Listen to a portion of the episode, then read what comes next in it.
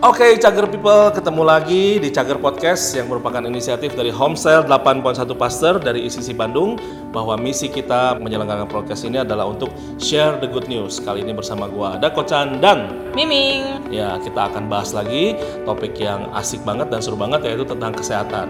Gimana detailnya setelah yang satu ini? Chugger Podcast. Good soul, good manners, great atmosphere, and sweet family.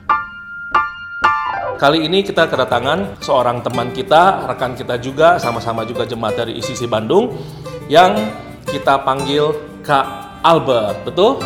Tuh, semangat Iya. pagi Cager People. Yes. Nah, Kak Albert ini eh, akan sharing sama kita semua mengenai hidup bugar dan bagaimana langkah-langkah konkret untuk menghadapi atau melawan silent killer. Iya, oke mungkin Kak Albert bisa langsung sharing sama kita. Eh, kita topiknya kita bilang yang simpel adalah silent killer ya Kak Albert ya. Oke, jadi ya dengan situasi seperti itu kira-kira apa nih Kak Albert yang mau ceritain atau sharing ke teman-teman atau ke cager people di di luar sana? Oke, Cager People, awalnya sih sebenarnya belajar kesehatan tuh karena saya pribadi di keluarga saya, nenek saya kena kanker payudara sekitar 95-an. Lalu ada dua paman saya juga yang notabene kalau saya kan obesitas, paman saya Normal. badannya langsing. Oh, normal yang berat badannya. Ya, Oh. oke lah kalau kita bilang supaya jangan pakai kiloan lah nomor celana gitu ya. Paling 32, 31 bahkan yang Oh, satu untuk laki-laki eh, kecil ya? ya 30 karena yang satu six pack ya. Iya, ya. Oh, Nah. six pack. Kalau saya one pack nih kak. Uh, One pack, atau oke. mungkin lebih tepatnya six month. Six month, six Nah. month dan berkelanjutan. Nah, dua-duanya itu pas karena satu rumah dengan saya, saya lihat mereka kena stroke. Oh, Jadi saya yang ngurusnya. Nah dari situ saya berpikir, lalu saya yang obesitas punya potensi yang malah, malah setahu saya secara awam lebih besar daripada yang daripada yang badannya kurus. Yang langsing-langsing Nah, itu. awalnya. Nah setelah itu akhirnya saya belajar. Memang pengalaman saya basically jadi konsultan ada beberapa perusahaan, tapi sebenarnya konsultan di bidang marketing dan SDM. Tapi karena perusahaan ini perusahaan yang bergerak di bidang health food, akhirnya sering ngadain seminar-seminar kesehatan. Oke. Iya. Nah pengalaman ini saya akhirnya sambil menyelam minum air. bukan saya- sampai menjelang minum biskuit bukan ya ya? Eh, Oh, saya makan biskuit ya bukan. pengennya sambil menyelam yamcha. Oke.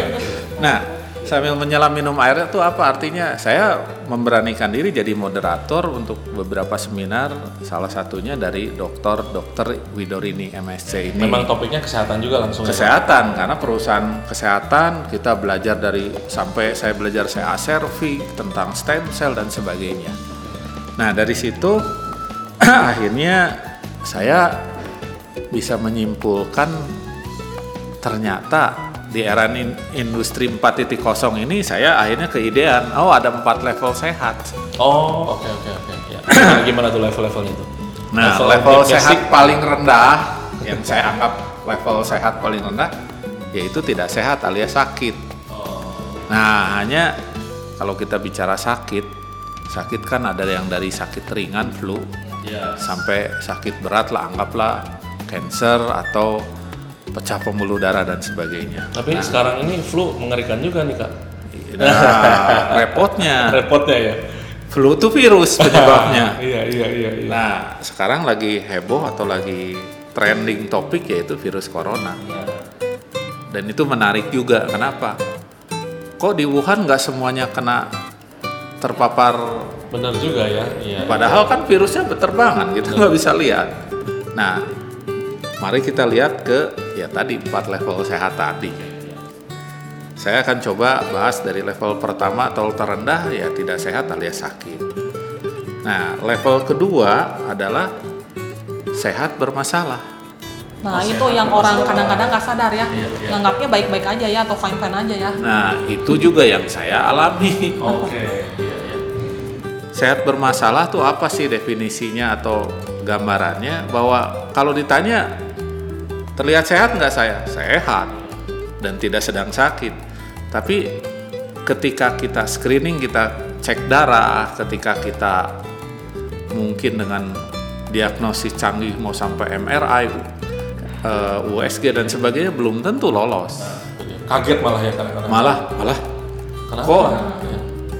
Saya tensinya tinggi. Iya. Padahal nggak pernah marah-marah misalnya gitu kan. Ya, contoh seperti atau saya olahraganya rajin, kan saya sering dengar Nah, iya. kasus-kasus.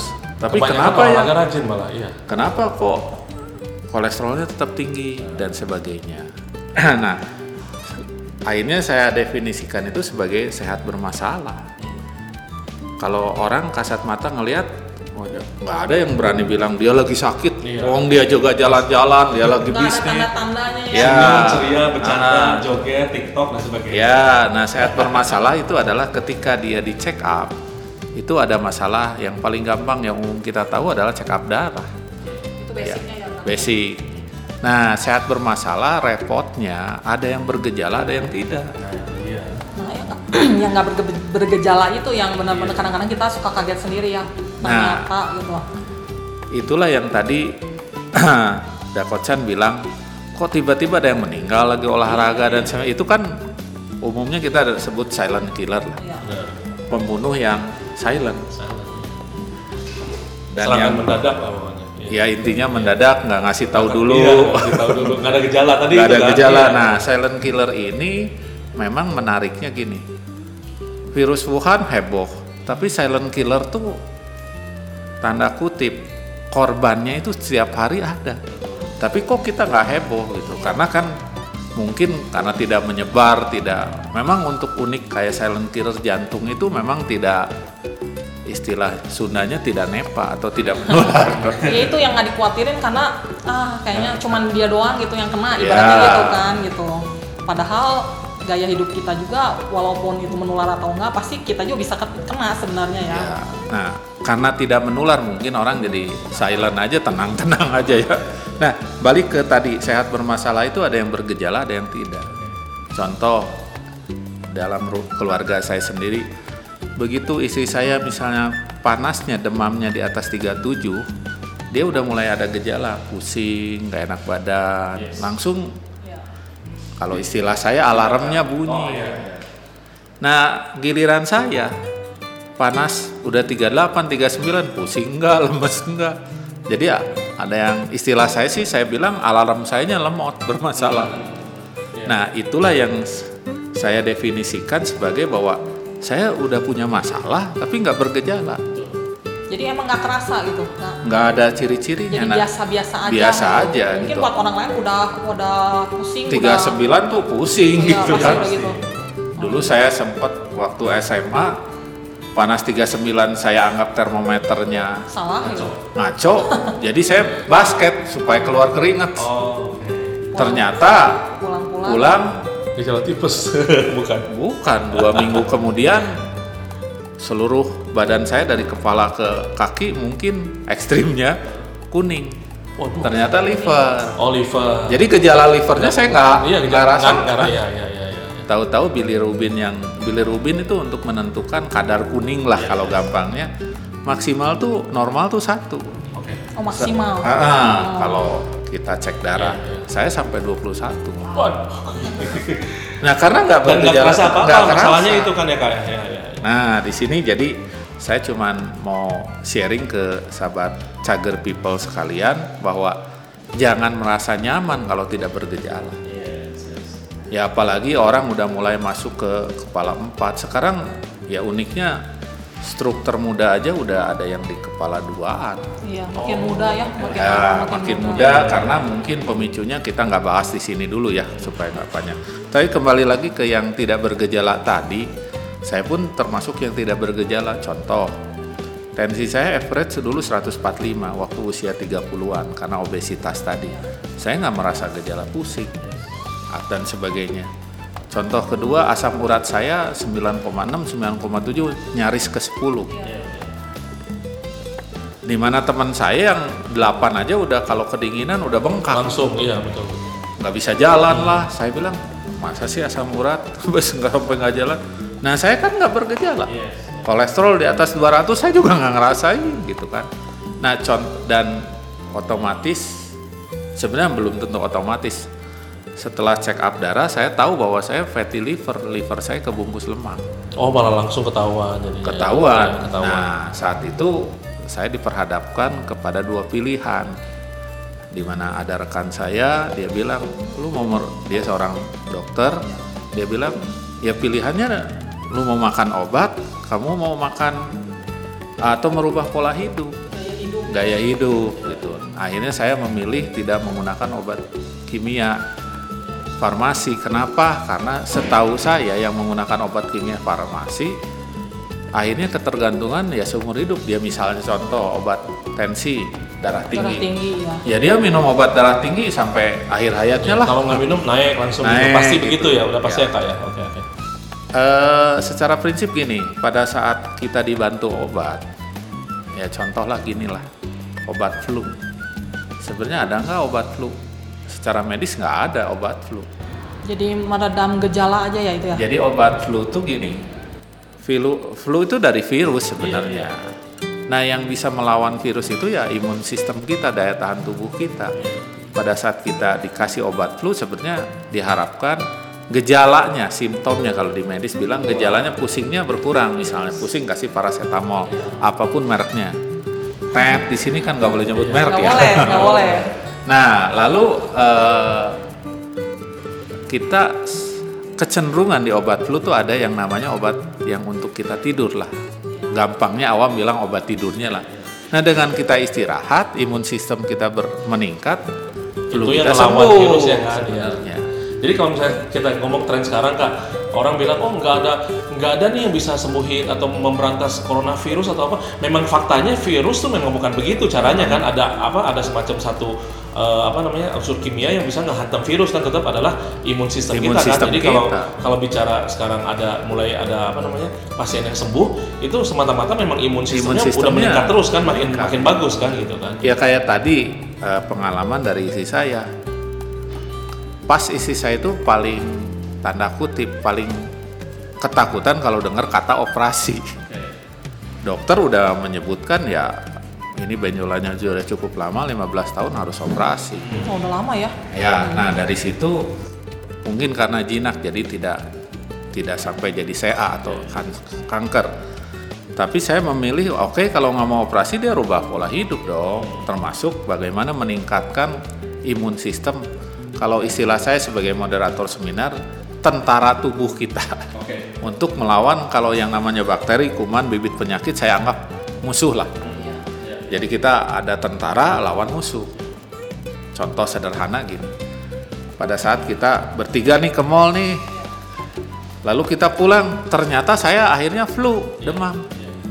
Penyebabnya virus. Pertanyaannya apa virus itu pilih-pilih orang? Ya sentimen yang dua nggak diserang. Tapi kan sebenarnya faktanya tiga-tiganya kita kita bertiga diserang. Menghadapi hal yang sama Ah. ya. Belum tentu tiga-tiganya kena. Nah, belum tentu akhirnya penyakit. Kenapa tentaranya mampu mengatasi musuhnya? Pas kebetulan tentara saya lemah, saya nggak bisa mengatasi musuh tadi. Nah itu level kedua. Nah, level yang lebih tingginya ya kita harapkan yang disebut sehat normal. Dia bukan hanya merasa sehat, tapi bisa dibuktikan lewat cek check up medis. Begitu, oh ya benar dia bukan hanya sehat, tapi ternyata rapotnya setelah dia cek darah memang bagus Hijau semua ya. hijau atau biru lah Ya. kita nggak ada yang merah nah kalau dari situ ya kita bisa bilang ya anda sehat dan teruji tapi kalau yang sehat bermasalah tadi anda sehat sekalipun nggak ada gejala ya nggak teruji juga. Saya saya jadi kepikiran kak mungkin nggak sih gini bahwa setiap orang itu tuh ambang batasnya tuh beda-beda. Jadi gini kasarnya gini contoh misalnya eh, secara secara apa ya secara ideal kedokteran misalnya menetapkan ambang batas kolesterol katakanlah angkanya sekian misalnya gitu ya anggaplah misalnya A gitu. Nah pada saat individu individu lah let's ada 20 orang sampel gitu ya sampling dites itu akhirnya ada yang lebih ada yang kurang ada yang di bawah atau sama dan sebagainya dan akhirnya pada faktanya orang-orang yang dites ini juga tak sama tadi ada yang oh udah lewat sedikit aja udah mulai bengkak misalnya gitu atau apa atau sakit pundak misalnya kalau kolesterol gitu kan tapi ada juga yang udah jauh di atas itu fine fine aja nah mungkin nggak sih kak bahwa ada opini atau apakah ada informasi yang berkembang atau di luar sana tuh bahwa setiap orang tuh ambang batasnya tuh sebenarnya nggak sama gitu misalnya gitu. Itu mungkin nggak sih kayak gitu? Sangat mungkin dan memang itu boleh dibilang bisa kasuistik. Hanya medis selalu punya acuan gitu. Acuan misalnya standar. Kalau usia di bawah 40 diharapkan tensi itu tidak lebih dari 120. Tapi ketika dia masuki usia 40, usia 50 mungkin tensi 130, 135 masih ditolerir. Tapi contoh kasuistik. Paman saya itu waktu kena stroke tensinya 160 Oh pamannya Kalbert waktu kena stroke itu uh, usia berapa? usianya udah 50-an. Nah, tapi di angka 160-an udah kena stroke. Sementara ada teman saya, Oh, ah, teman saya udah 185 fine-fine aja gitu. Nah, itu kasuistik saya Iya, bilang. jadi spe- spe- spesifik ya, nggak nggak ini. Jadi kita nggak bisa bilang gini, pasti kalau yang tensi sekian berbahaya gitu. Masing-masing kan tubuh kita juga kayak sistem metabolisme, saya nggak bahas dulu sekarang, ya sama juga gitu. Tapi ya gitu tadi, ada acuan kayak contoh, yang tadi kita bicara check up darah. Ada acuan di mana asam urat tuh bagi laki maksimal 7, bagi perempuan 5,5. Tapi ya kembali lagi ada dua versi tadi. Yang satu kita bagi bergejala atau tidak bergejala, tapi kedua juga ada yang tadi yang saya sharing. Ya mungkin orang yang seperti saya asam urat di atas 8 fine-fine saja mungkin kategorinya tidak bergejala. Kategorinya tidak bergejala dan ya sering kali karena tidak dirasakan baru eh, kita merasa tenang-tenang aja. Kalau baru baru udah kerasa kan baru baru, mikir biasanya baru panik. Nah itu kalau bilang balik lagi itu saya bilang level ketiga lah nah level tertingginya adalah sehat bugar atau fit. Paling idealnya itu ya. paling ideal. Bagaimana sih kriteria sehat bugar? Sehat pertama dia check up darah normal. Ya. Salah satunya dari postur pasti kelihatan. Nah termasuk di dunia medis dibilang sekarang mungkin bukan kiloan kurangi 100 kurangi 10% sekarang lebih lebih akurat lagi pakai lingkar pinggang lah supaya gampang. Perempuan maksimal 80 cm laki 90 cm mau lebih akurat lagi pakai body mass index. Ada yang pakai fat caliper. Nah itu kita nggak bahas di sini. Satu nih udah lewat semua nih. Saya tuh level 5, nggak ada dalam teorinya. nah, tapi yang penting masih merasa nyaman masalah Masih happy dan selalu TikTok tiap hari. ya lalu eh, ya tadi sehat bugar tadi eh, acuan keduanya selain check up-nya normal acuan berikutnya adalah mungkin dia masih naik turun tangga Kuat ya. masih kuat dan tidak haheho Tidak judulnya ter apa tersengal-sengal. Ya, itu kita anggap bugar atau bahkan beberapa dari walaupun usianya udah kepala 4, kepala 5 dia masih melakukan olahraga-olahraga yang High impact. high impact. Contoh basket, Iya. futsal. Hiking. Eh enggak termasuk Hiking aja nggak sih? Ya, hiking Tergantung tergantung lah kembali lagi hikingnya kalau Kalau hikingnya di gunung yang ke- di gunung yang ya kayak berat, camping kan sekarang ada glamping ya itu bukan camping lah menurut saya. Nah balik lagi ke sehat bugar fit itu jadi eh, kriterianya apa? Dia mungkin secara fisik masih bisa lari katakanlah 5-10 kilo itu biasa aja. Lalu dia cek nor up darah normal.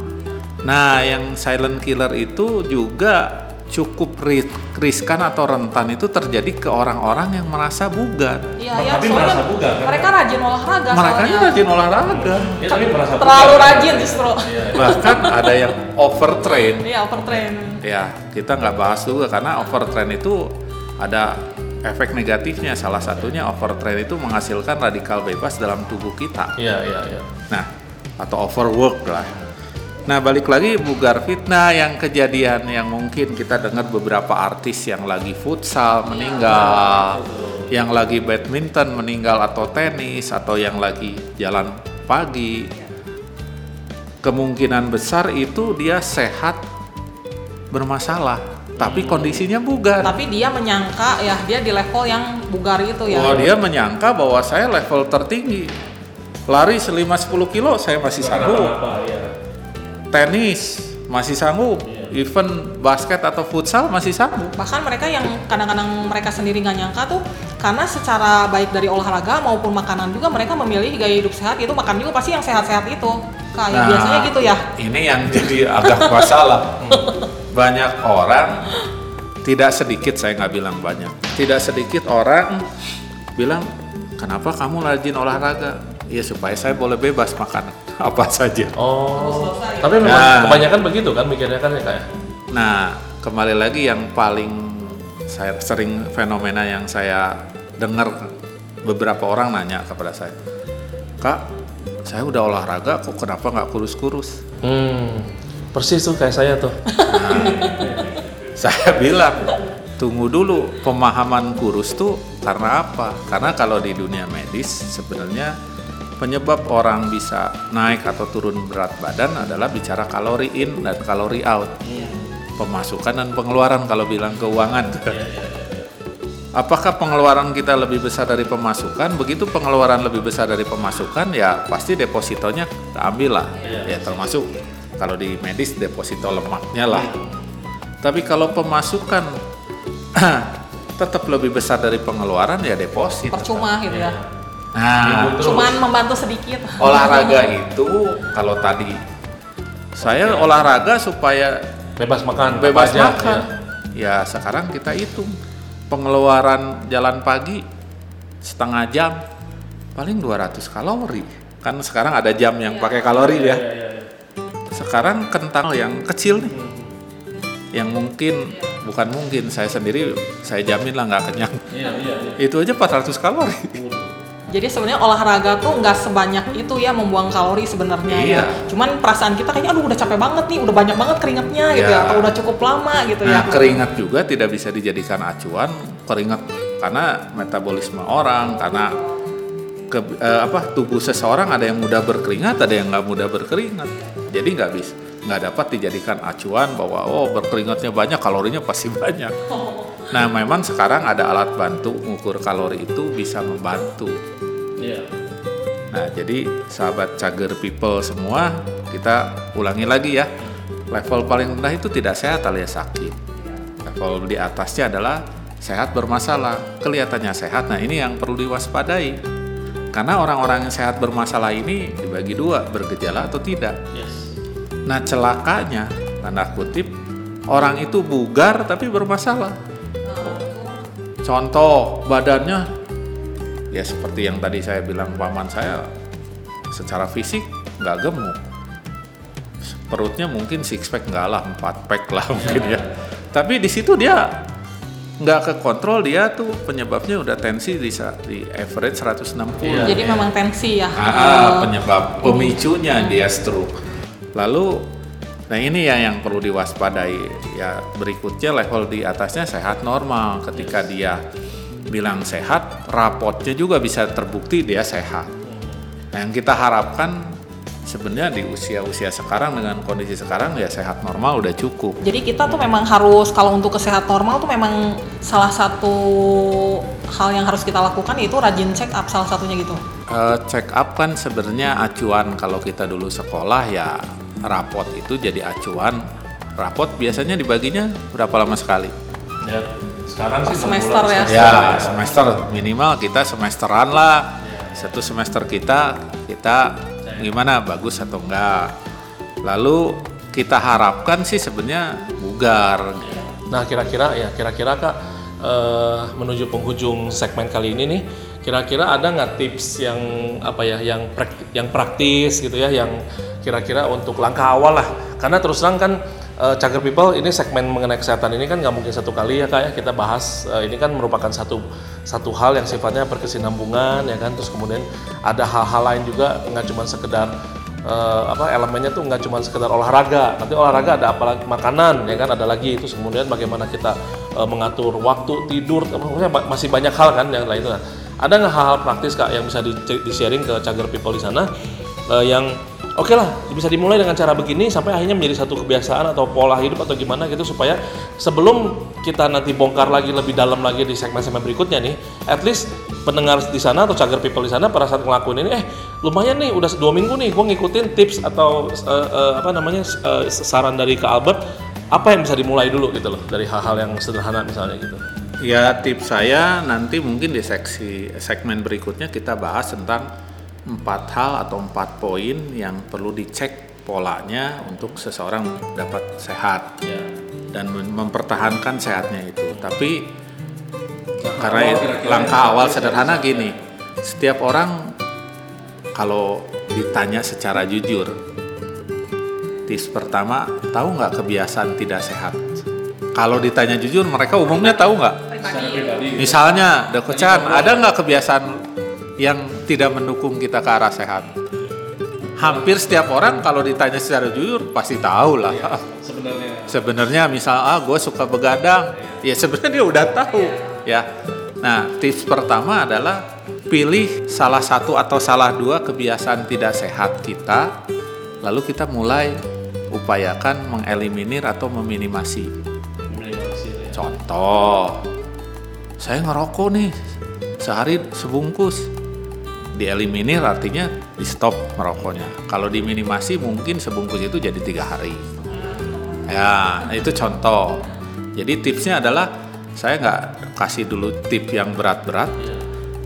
Kalau memang memang teman cager people sekalian memang merasa sehat itu penting, kita eh, jujurlah ke diri sendiri kebiasaan tidak sehat apa yang sengaja kita pelihara, kita piara, yang kita mau minimalis atau kita eliminir. Tapi Itu memang tips it- pertama. itu juga sulit ya. Soalnya biasanya yang nggak sehat tuh suka menyenangkan. iya itu kan apa namanya guilty pleasure Ah, itu. Nah, kembali lagi pilihan di tangan kita. Iya. Seperti kalau saya bikin trading, saya selalu bicara dari basic kehidupan itu life is choice. Hidup adalah pilihan, ya. Apa pun yang kita lakukan, kita tidak bisa lepas dari hukum alam. Salah satu hukum alam yang memang Tuhan sudah berikan kepada manusia yang hidup di dunia adalah hukum tabur tuai. ya. Nah, balik ke pemikiran sesederhana inilah apa yang kita tabur, apa yang kita tuai aja itu aja dulu, ya. oke Nah itu tip paling nomor satu dan kayaknya itu aja nggak mudah. Iya, itu dimulai dulu aja, benar nggak? Iya. Nanti kan kita kan ketemu lagi, eh, ketemu suara lagi sama Cager People kan.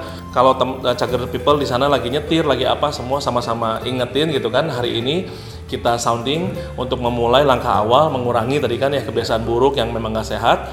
Dua minggu lagi kita sama-sama cek, sama-sama apa introspeksi, benar nggak ke diri sendiri. PR, nah, buat buat semua Cager People dan kita semua, berapa persen dari kebiasaan buruk itu udah mulai bisa dikurangin kan gitu kan. Karena nanti akan dapat tips atau sharing yang lebih dalam lagi kan benar nggak? Yang jurus-jurusnya lebih canggih lagi gitu kan. Ya, lebih detail lah ya. lebih detail lagi kan. Oke.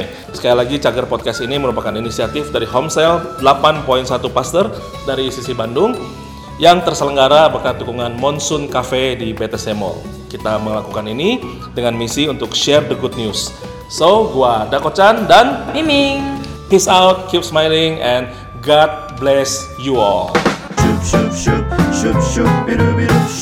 Chugger Podcast. Good soul, good manners, great atmosphere, and sweet family.